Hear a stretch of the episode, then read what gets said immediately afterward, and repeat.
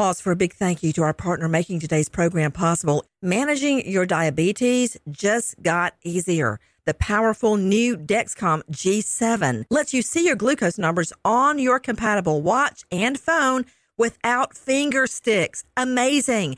And because Dexcom G7 is the most accurate CGM system, you can be confident in your food, your exercise, and medication decisions. All those decisions can lead to big results like more time in range and a lower A1C. Get started at Dexcom.com. Dexcom data on file 2023. If your glucose alerts and readings from the G7 do not match symptoms or expectations, use a blood glucose meter to make diabetes treatment decisions. For a list of compatible devices, visit dexcom.com/compatibility. Thanks Dexcom for being our partner. The following is a high five moment from highfivecasino.com. Welcome to Burger Yippee. Would you like a hot apple pie today? Yes, yes, yeah, I won! Woohoo! So that's a yes on the apple pie? I just went big time playing High Five Casino on my phone. Real cash prizes, free daily rewards, over 1,200 games. Yeah! So yes or no on the apple pie? Whoa! I won again! I'll take that as a yes. Drive around. Have you had your high five moment today? Only at highfivecasino.com. High Five Casino is a social casino. No purchase necessary. Void where prohibited. Play responsibly. Conditions apply. See website for details. High Five Casino. Zyn nicotine pouches deliver nicotine satisfaction anywhere, anytime, which means Zyn pairs well with you, your personality, your schedule, and your spontaneity. Zyn fits easily into your bag, pocket, and into your life because it's smoke free, hands free, and hassle free. So the only person who will know you have a Zyn pouch in is you. Visit Zyn.com or head to your local convenience store today to find your Zyn.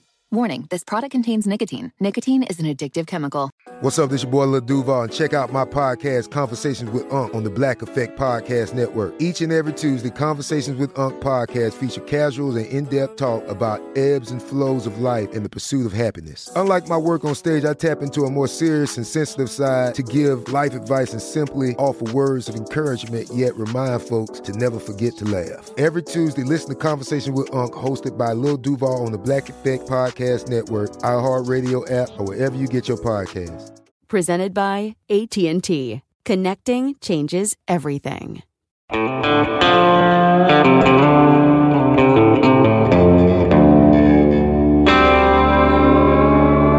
Body Bags with Joseph Scott Morgan.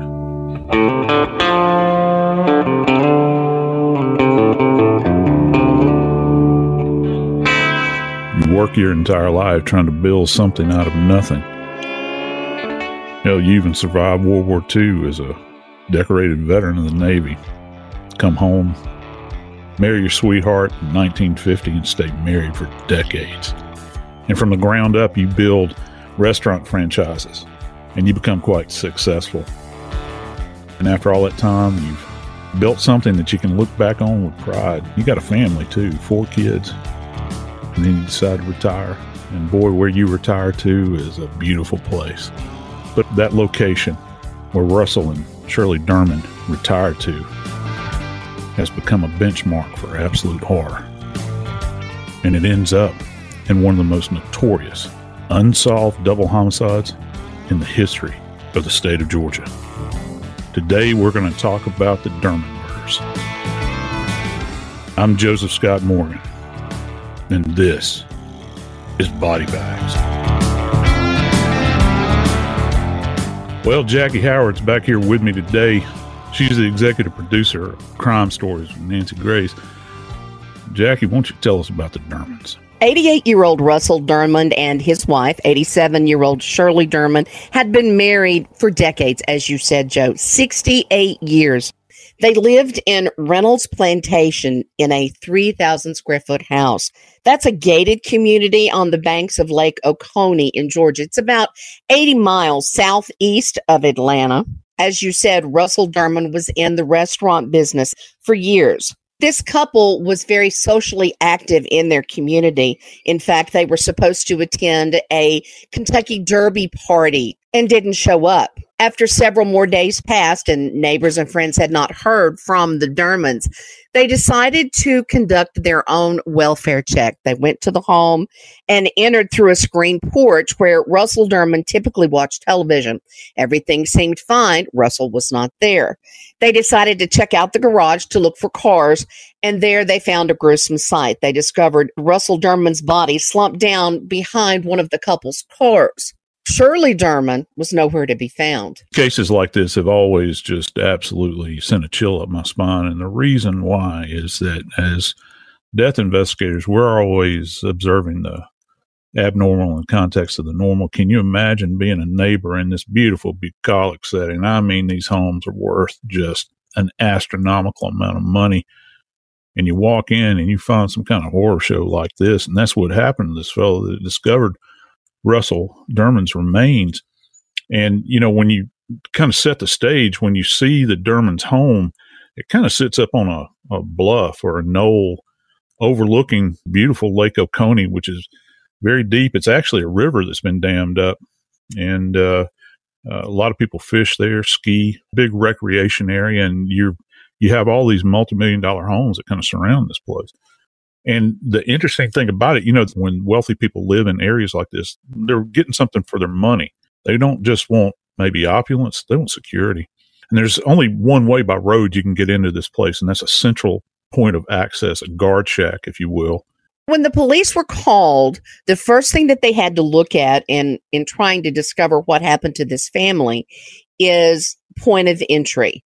This murder did not seem to be a robbery gone wrong. There was no forced entry into the house. The house had not been ransacked. Nothing had been stolen. So, what's the first thing that you do? Well, you're you're going to walk around the perimeter of the place. You want to see if anybody has knocked out windows. You know, if there's windows that are raised, for instance. Uh, you want to see if the doors, the points of entry, you know, standard entry, not windows, but you know, any kind of door. If there's a ground level basement door that has access to the exterior, an uh, an upper main door, uh, maybe a side door where the garage is, you want to account for those and see if the door locks have been jimmied in any way, or if someone has actually kicked the door in. You know, lots of times in forensics, we look for things like tool marks on the door, on the door facings and that sort of thing, or compromises of the, of the doorknob, or maybe even footprints on the door where someone has pounded away with their foot.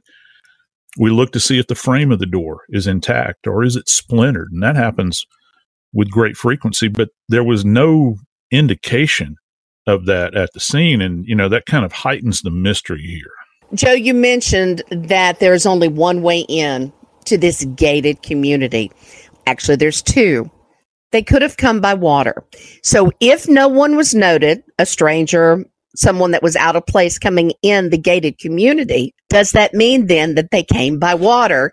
And how does that impact an investigation? Yeah, I think it's quite possible. Matter of fact, I think there's a high probability that that's that's how this home was accessed because there, there's no indication, there's no investigative marks along the way where they say that there is a specific vehicle that drove up to this house. And the thing about coming in by boat, you can do it kind of stealthily. You know, maybe you're running your engine, for instance, out in the open water, but then you cut it and you begin to paddle in. If you got a couple of people manning the boat, that's certainly easy to accomplish. So uh, you're not going to necessarily leave as much evidence behind. There's obviously not going to be tire tracks left behind. You can get access to the to the dock. If it's dark outside, you can move with great stealth to gain access. And listen, if you're inside the house and you don't hear a car pull up, you're completely taken unawares. You know, boat's not going to make a lot of noise if the engine is killed before you arrive at the dock. And you just kind of glide in there. You secure the boat, you step off the boat, and you've got this evil intent in mind. But you know, it's like the old adage: why why do bank robbers rob the bank?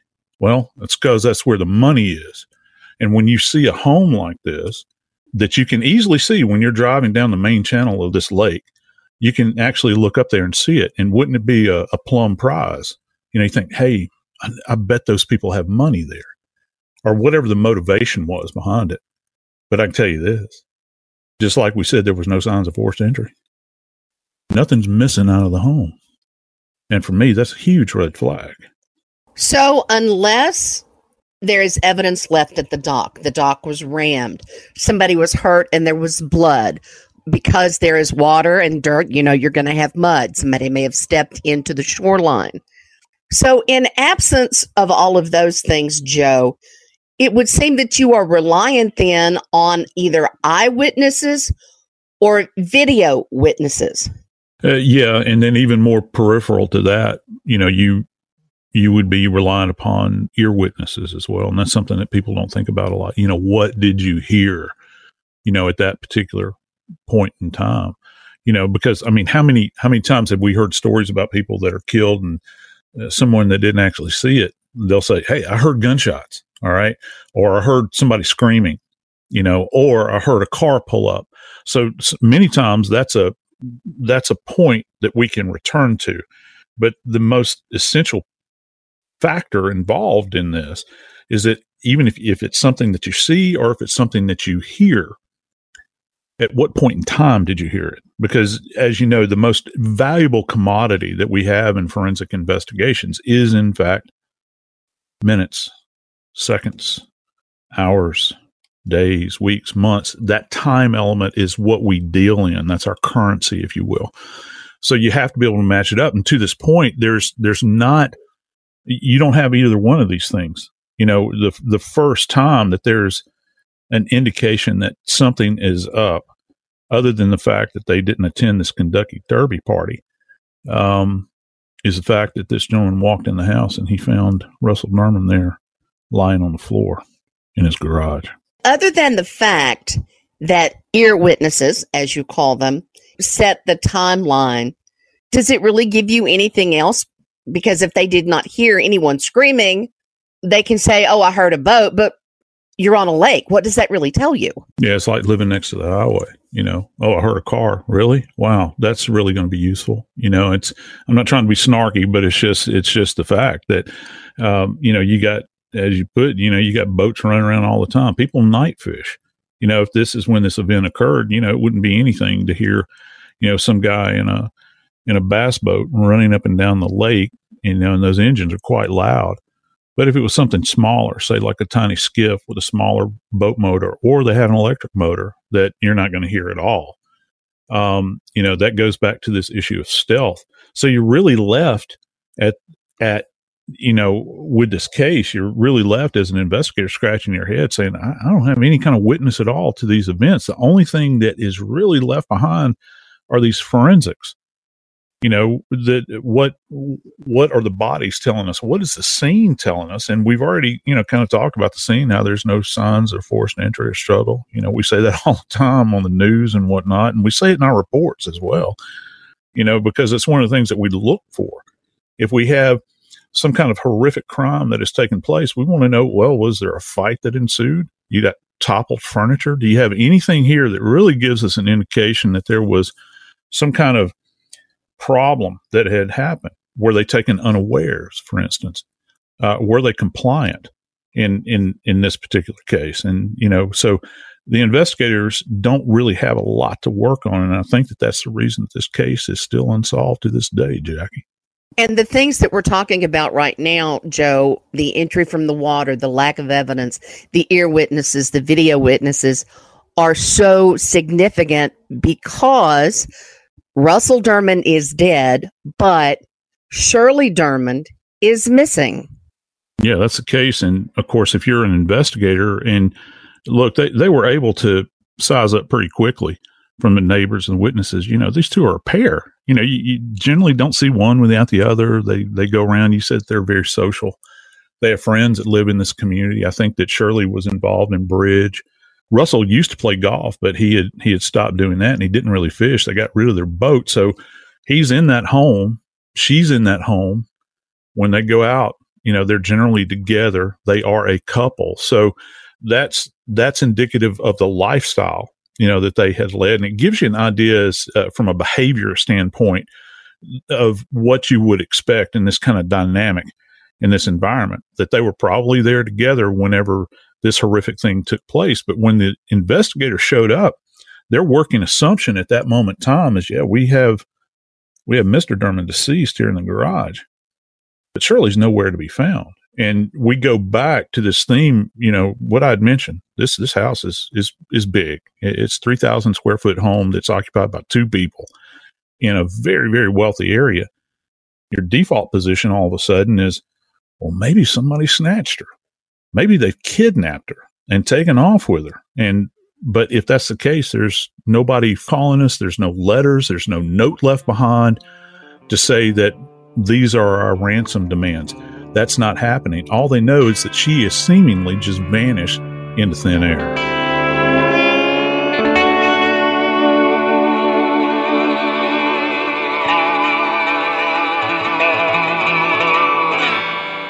The following is a high five moment from highfivecasino.com. I won! Yahoo!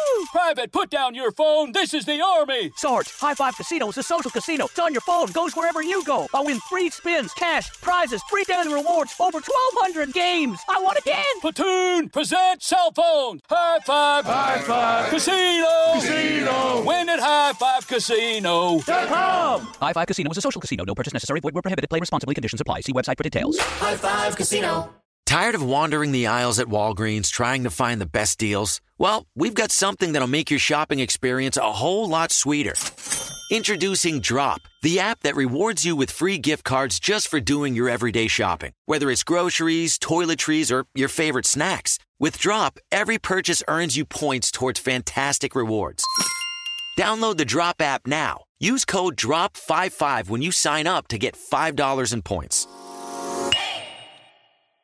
Pause for a big thank you to our partner making today's crime stories possible. It's Leesa Mattress.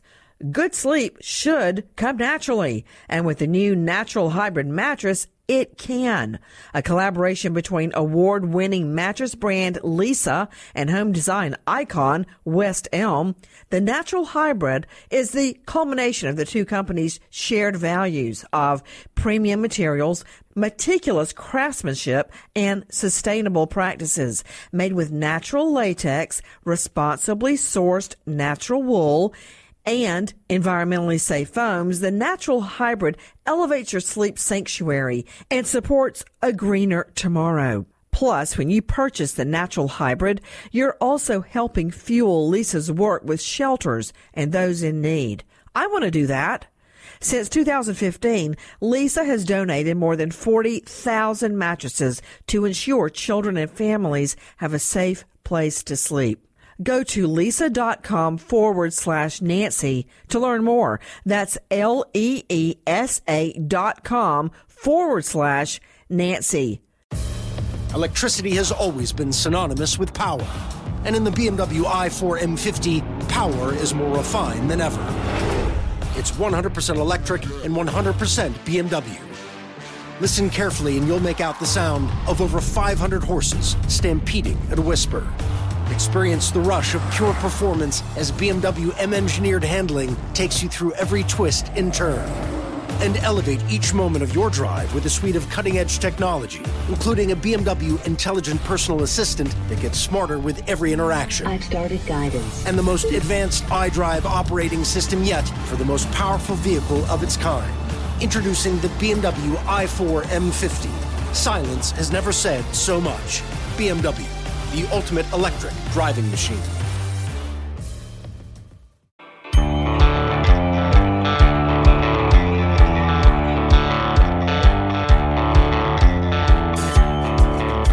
When you have no witnesses, sometimes the the dead have to be relied upon to bear witness and give testimony to all that remains. And in this case, all we had was Russell Dermond's body.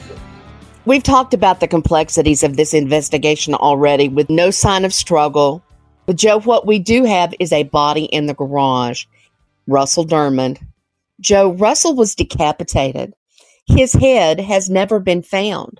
How do we do this investigation? It begs so many questions, Jackie. You know, when you begin to think uh, about a body absent a head, um, you know, first off, what's what's the rationale? And I think that for many people, investigators included, when you look at a case like this, you think that you've got a some type of psychopathic madman that's running around the countryside.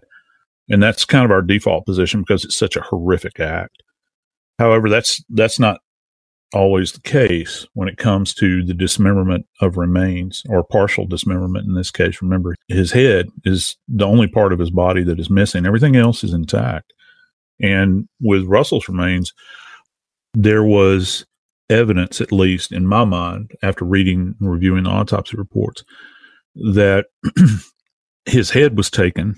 I think that we need to check this box first. His head was taken post mortem. Of course, we have ante mortem and post mortem. Post mortem means after death.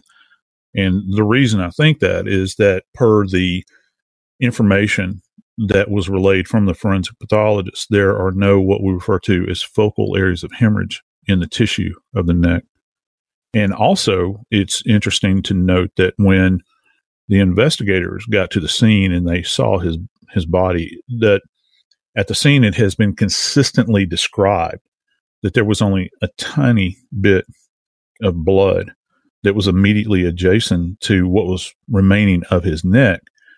Now, if this had been, say, an event where they had taken a knife or some sharp object and cut Russell Dermond's throat on the way to a decapitation, we do know this that there would have been blood everywhere. You say, why?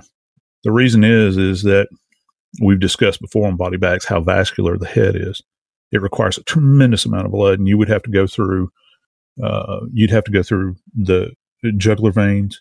You'd have to go through the carotid arteries. All the while, the heart is pumping until, of course, life ceases. But all the while, you're just you will have an uh, an area that's literally flooded with blood. That's not the case. So whoever did this, whoever did this, took time with his remains and took his head off.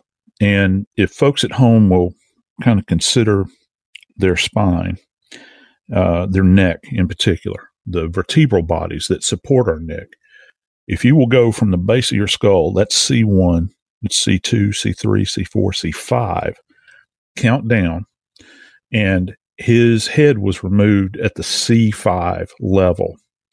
And the doctors described that they went all the way through all of the tissue, the soft tissue, again, with no hemorrhage. And they have apparently, and this is important, transected the C5 vertebra. And when they say transected, that means that they didn't go through the disc, they actually cut through bone. And from an evidentiary standpoint, that's very, very important, Jackie. Why? So at, at autopsy, one of the things that's done uh, when you have any kind of dismemberment case is that as horrible as it is to be part of an investigation like this, you as a forensic scientist, you have a particular skill set that you can bring to bear that can actually identify what the instrument was that brought about this decapitation. And it's important because they said that the C5 was actually transected. So that means that you're going to have marks on the bone. So anybody that's listening to this, if you have a saw in your home, I want you to think about the way the teeth look on a saw or even a serrated knife. You know, they, they have a very specific pattern. And even if a, a saw or a serrated knife is made by the same manufacturer, that pattern is going to change over the course of the use of that instrument. It will slightly change and it will make the signature, the uh, tool mark signature left behind unique to that particular instrument. So at autopsy, I can almost guarantee what they had done is where that bone was transected, that C5, keep that in mind, C5, the fifth cervical vertebra, they would have completely dissected out the remainder of that C5 vertebra. And then they took it and they placed it into a container with what we call formalin. Now, formalin is kind of like formaldehyde, it's a preservative. And they're going to hang on to that. And Jackie, let me tell you why because at some point in time, if they're able to find out who perpetrated this crime get wind of it, if they can put their hands on that tool that they took his head off with, they can have a tool mark examiner look at that remaining bone and compare that to the instrument that was used by these perpetrators to decapitate Russell Dermond. Okay, I got two very specific questions for you, Joe. First, what is transected? When you hear this term transected, trans means going across. So they're actually cutting across the bone, almost if you think about sawing a piece of wood. Okay. You're not going to cut it lengthwise. You're going to cut it across the grain, essentially. And if you'll just imagine that whoever was doing this, whoever was doing this, was essentially sawing more than likely um, on the back of the neck because you get you get quicker access to those bony prominences back there that support and hold it literally hold the head in place. So you want to be able to take the head off at that point because you can remove it and then do whatever it is that you plan on doing with it. Okay, my second question is as you were talking about the C one, two, three, four, and five, I'm reaching back to the back of my head in my neck, trying to feel and figure out what you're talking about. What should I be feeling? How, how am I going to identify and know what you're talking about here? It, well, walk me through yeah, yeah. knowing where that is. So our head is actually supported and I think we've mentioned this before on other episodes, but our head is actually supported by C1, otherwise known as the Atlas. And people that don't know what the Atlas is, it's it, it refers back to uh, Greek mythology. I think uh, one of the earliest entities within Greek mythology who was Atlas, and you see these images of this gigantic man holding up the earth on his back, and he's the Atlas. He's the, the supporter. So C one actually works as a support body. Okay, wait a minute. It supports our head. I'm not going to be able to feel C1, correct? No, well, if you go up and you press tightly enough, you can go up to the base of your skull, the very base where your skull connects onto uh, onto the spine. And if you press hard enough, you can actually feel it right there.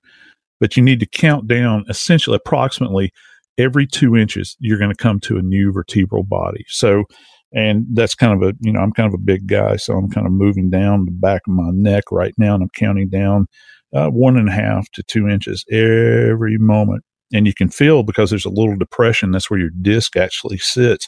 So you get down from one to two, two to three, three to four, four to five, and you're right on top of it. So what the doctor is saying is that instead of going through that kind of depressed soft area where our disc is, people hear about getting a slip disc. It's kind of cartilaginous. It's softer than the bone. This individual that cut through uh, uh, Russell Dermond's neck actually went through a bony prominence, you know, actually transected or cut into the bone. And they made a big mistake when they did that because every time they, they would drag that saw across that specific area, the teeth of whatever this instrument is, and they've never been very specific about it, is leaving behind definitive markings on the surface of that bone. So microscopically, if you can get your hands on whatever blade it was that generated this and compare it microscopically to those marks that are left on the bone, you can have a tie back. The question is, can they put that instrument into the hands of an individual? And it's not just the specific instrument, but it's also it's also a class or family they, of, of instruments. Say, for instance, they can look at it and say, well, this is this wasn't a limb saw. This was a carpenter saw, or this was a hacksaw, or for all I know, it, it could be a circular saw. But with that, it's another question that's asked because even when you're sawing, even when you're doing this, this would have left behind quite a bit of blood just in this action. And not just that, but bone dust, tissue, that sort of thing. So I really wonder if they hadn't placed him on something in order to facilitate this, like a piece of cloth or shirts or something like that, and then gathered things up and took that with them as well. Because remember, his head's missing, Jackie. So is bone, bone, Joe, regardless of where it is in the body, the bones in the neck, the C1, C2, are smaller, just in general from the size. And we've talked about at length dismemberment, about how really difficult it is to do that. Is it any different when you're trying to do it at the neck? You know, I would opine that it's probably a, a bit more simple uh, because if you're doing it posteriorly, which we all know now because we've talked about this on, on body bags, uh, anatomically posterior means from the rear, okay, the backside.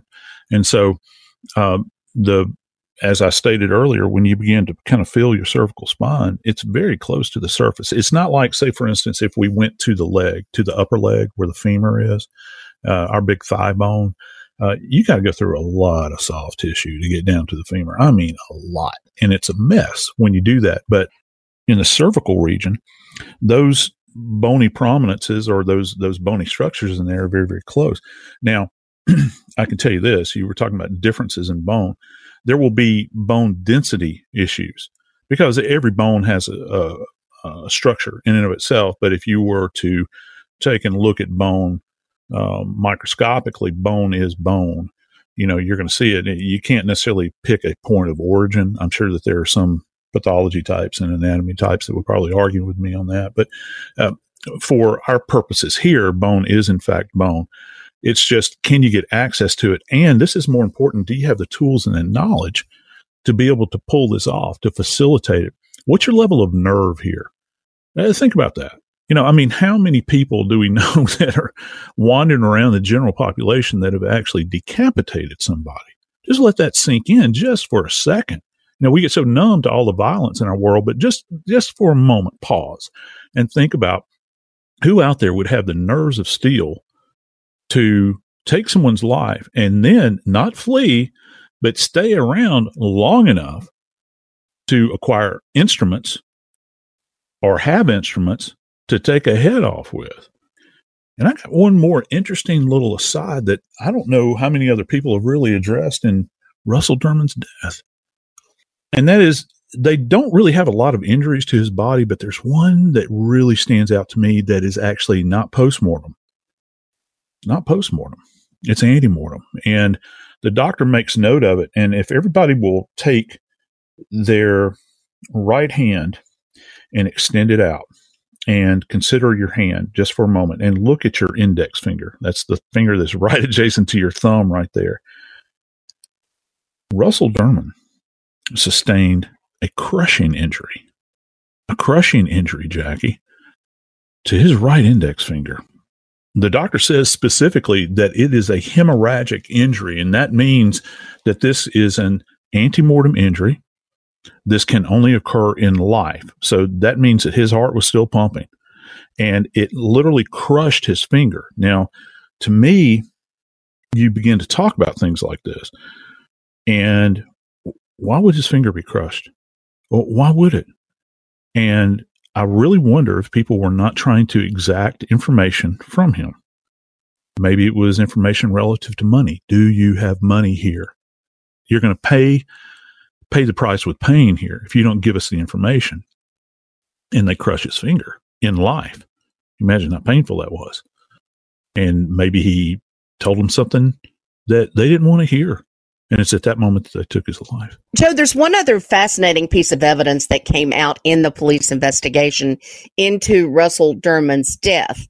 Even though he was decapitated, they found gunshot residue on his collar. Yeah, they did. And how in the world are you going to have gunshot residue deposition um, arising on your collar. And to say that it's on the collar, I guess I guess you could say that it is.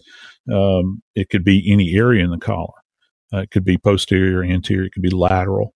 Uh, they just simply say um, on the surface of the collar, and that has led many people to think that the rationale behind decapitating Russell Dermond uh, was that he had been executed, possibly with a single gunshot wound to the head. Now, this raises another problem you know that you have taken this guy's life potentially uh, with gunfire. You have enough smarts about you to know if that bullet is recovered, that they could, in fact, pair that up with a weapon out there. So, what do you do? Well, your default position is well, simplest thing I can do is I can't, I, I certainly can't do some type of post-mortem surgery on him and remove this bullet. I'm going to have to take his head because in taking his head, I know that I'm going to take that projectile with me.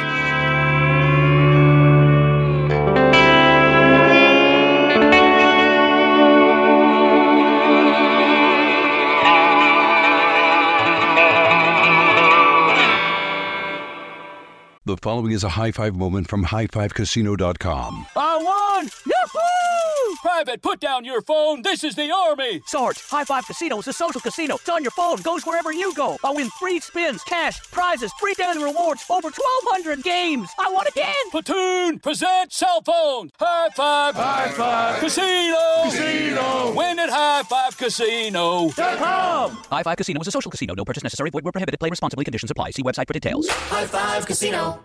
Is getting gas at Exxon burning a hole in your wallet? What if I told you you can easily earn cash back while you fill up? Introducing Drop, the app that turns every fill up into a reward. With Drop, you'll earn points to get free gift cards every time you fill up your tank. Download Drop and use code DROP66 to instantly receive $5 in points to jumpstart your savings journey. Don't miss out on turning your gas expenses into something rewarding. Pause for a big thank you to our partner making today's crime stories possible. It's Leesa Mattress. Don't let a bad mattress stand between you and a good night's sleep. Leesa Mattress can help. From memory foam mattresses that hug in all the right places to hybrids that keep you cool all night long, Leesa's mattresses offer incredible comfort and support at every price point. Collectively, their mattresses have over 20,000 five star reviews. Delivery is free, returns are easy, and you have 100 nights to try out your mattress in the comfort of your own home. For a limited time, save up to $700 off select mattresses plus two free pillows. Go to leesa.com forward slash Nancy for an additional $50 off mattresses and select goods. That's L E E S A dot com forward slash Nancy. Thanks, Leesa Mattress, for being our partner. Electricity has always been synonymous with power. And in the BMW i4 M50, power is more refined than ever. It's 100% electric and 100% BMW. Listen carefully and you'll make out the sound of over 500 horses stampeding at a whisper. Experience the rush of pure performance as BMW M engineered handling takes you through every twist and turn and elevate each moment of your drive with a suite of cutting edge technology, including a BMW intelligent personal assistant that gets smarter with every interaction. I've started guidance. And the most advanced iDrive operating system yet for the most powerful vehicle of its kind. Introducing the BMW i4 M50. Silence has never said so much. BMW, the ultimate electric driving machine.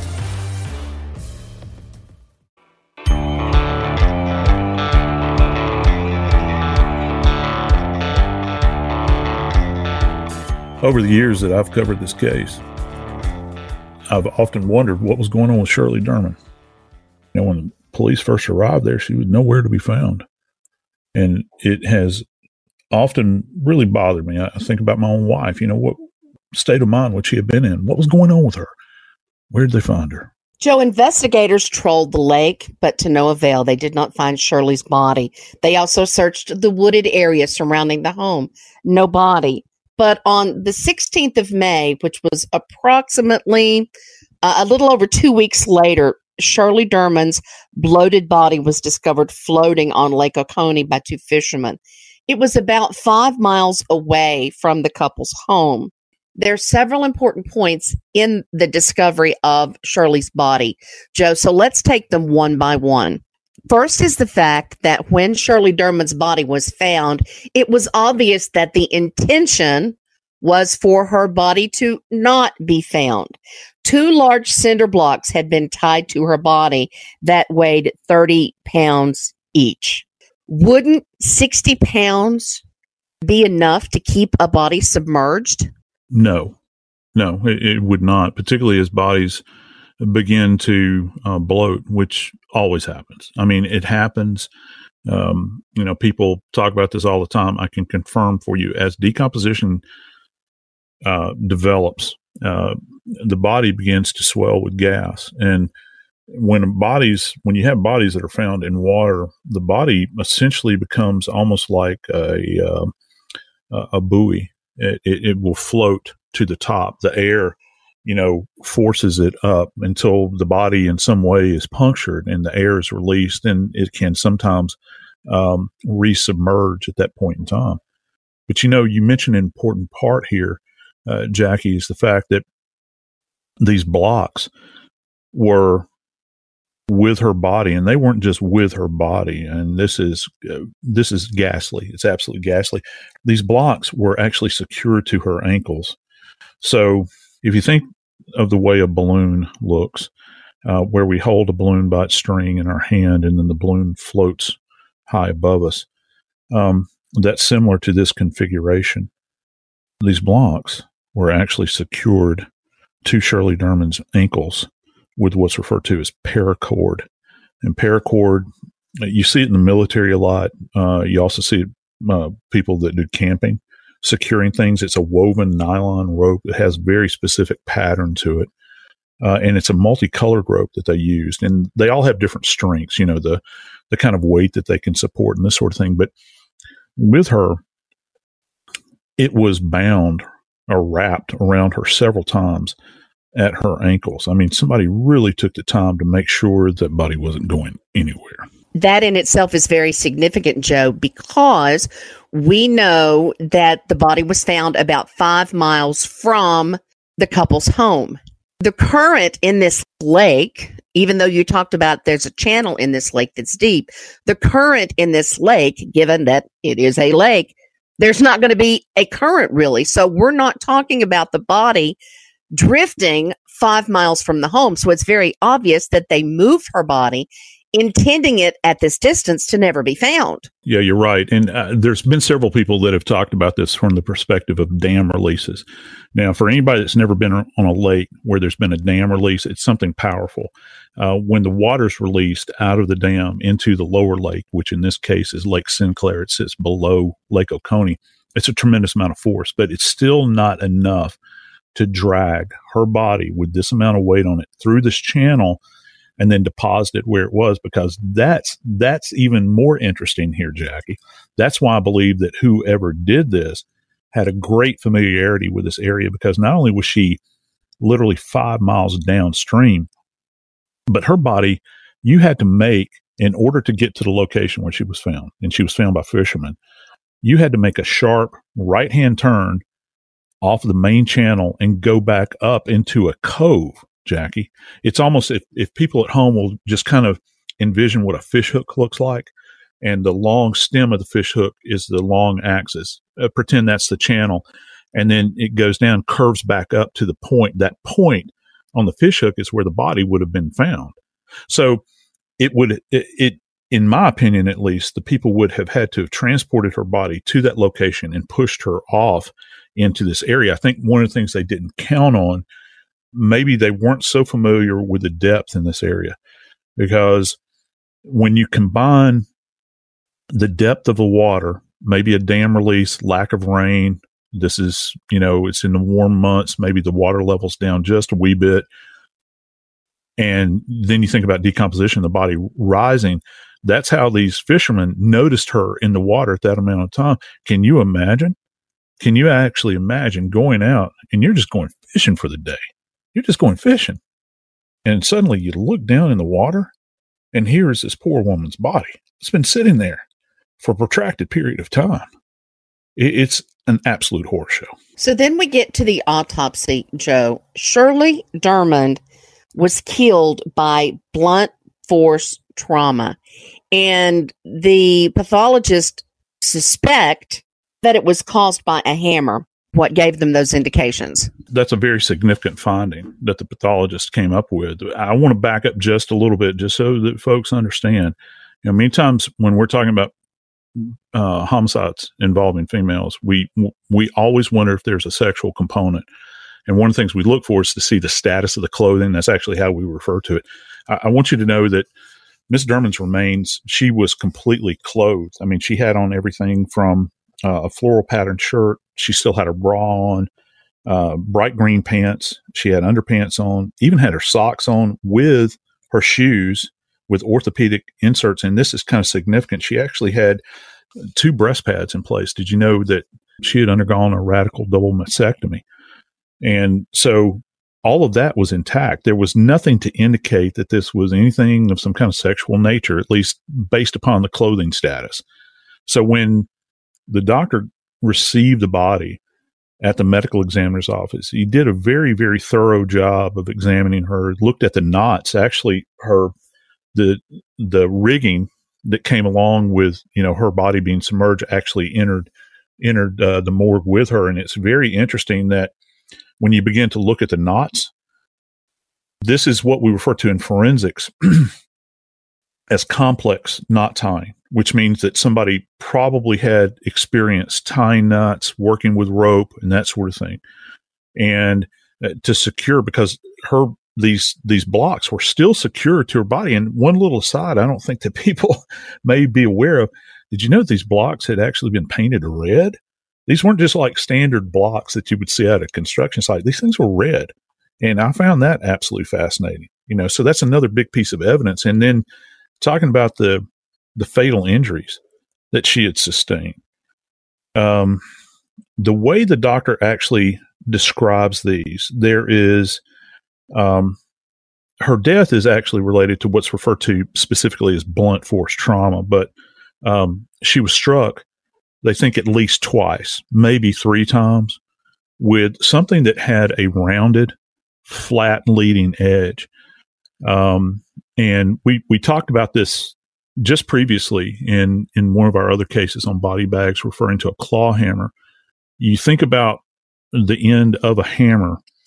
A hammer, you know, has essentially the dimensions on the the the business end of the hammer, uh, where it looks it can be the size of say the face of a quarter if a quarter's laying flat. And so, what happens is when a skull is struck with a hammer, did you know that you can sustain a what's referred to as a pattern injury there um, that is actually a circular fracture underlying the pattern on the skin. And it it mirrors it mirrors the oncoming the oncoming hammers it strikes. This is referred to as a depressed skull fracture where the table external table of the skull actually collapses and it drives in to the brain. And of course this leads to um, huge hemorrhage um, within the brain. And of course, the person winds up dying as a result of this. Particularly, you begin to think about how many times she was struck. But this is a real act of violence. Um, this is not like, you know, even with Mr. Dermond, we think about him uh, being shot. Um, if that is in fact what had happened, remember we still don't have have his head at this point. Uh, that's kind of a quick way to die when you think about it. But no, not not not this, Jackie. She was beaten multiple times with a hammer. Her skull actually collapsed in on her brain. And then she was tied up post mortem. How do I know that it was post mortem? Because where those bindings were placed over her ankles, and she was essentially anchored with this this structure that they had created, there was no underlying hemorrhage in those areas surrounding her her ankle. So it's not like she had been tied up before death and been questioned or anything like that. Her hands weren't bound. It's just her ankles. So this was, that was done after death. They took their time in planning this. And then you begin to think about, well, they got in a boat and drove five miles with this poor woman's body. You know, where did all of this take place? Did they kill her in the yard? Because there was no blood in the house. They didn't find any blood that I know of out in the yard. I wonder if they brought in dogs to sniff for it. And if you put her on a boat and you kill her on the boat, then dogs are not necessarily going to be able to track that area. You're not going to have any evidence of it. Did they take her out in the middle of the lake and beat her to death with a hammer and then drive the other, the rest of the distance and deposit her body way downstream in this little cove where they thought that no one would ever find her? Of course, they did. And to this day, we still don't have any further answers as to who did this. So, Joe, it's been seven years since the Dermonds were murdered, 2014. We are still no closer to finding out who did this. Will we ever be? I think as time goes by, there's there's always a possibility. I, I have to I always hold out hope in any case involving death. I mean, death is what I've always dealt in as an investigator. But you know, at this point, uh, to this point at least, the forensics are done. Uh, what's going to have to happen here is that the public and the police are going to have to come together on this case, this unsolved case. This is going to be heavily reliant upon shoe leather, as they say. You know, still pressing every lead that you possibly can. And this is one other thing that's kind of troubling to me is that many of the people that lived near the Dermonds were aged.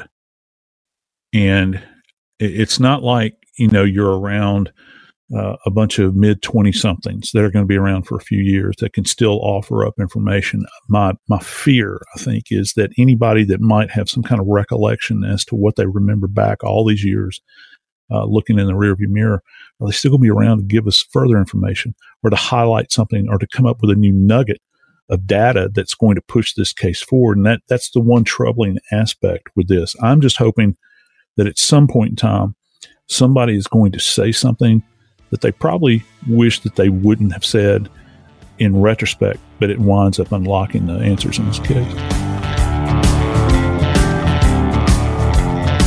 I'm Joseph Scott Morgan and this is Body Bags.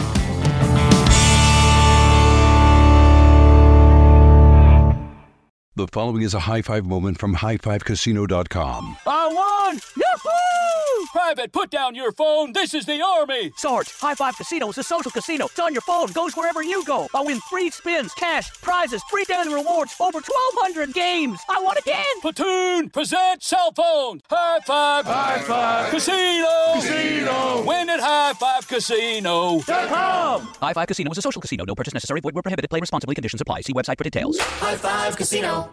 Is getting gas at Shell burning a hole in your wallet? Get the Drop app. With Drop, you can earn free gift cards just by filling up your tank. Download Drop now. Use code DROP88 to instantly receive $5 in points.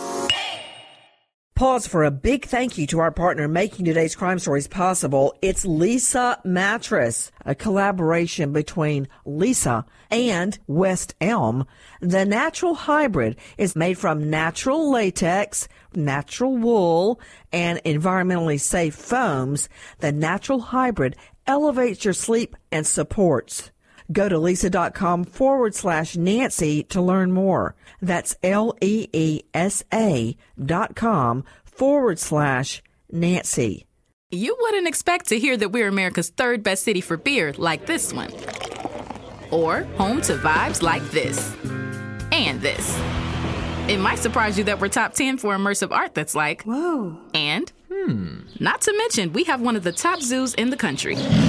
So, can a city with the country's best pro soccer team, ranking as a top culinary destination in the world, be in your own backyard? Yes, Columbus. Plan your summer at experiencecolumbus.com/summer.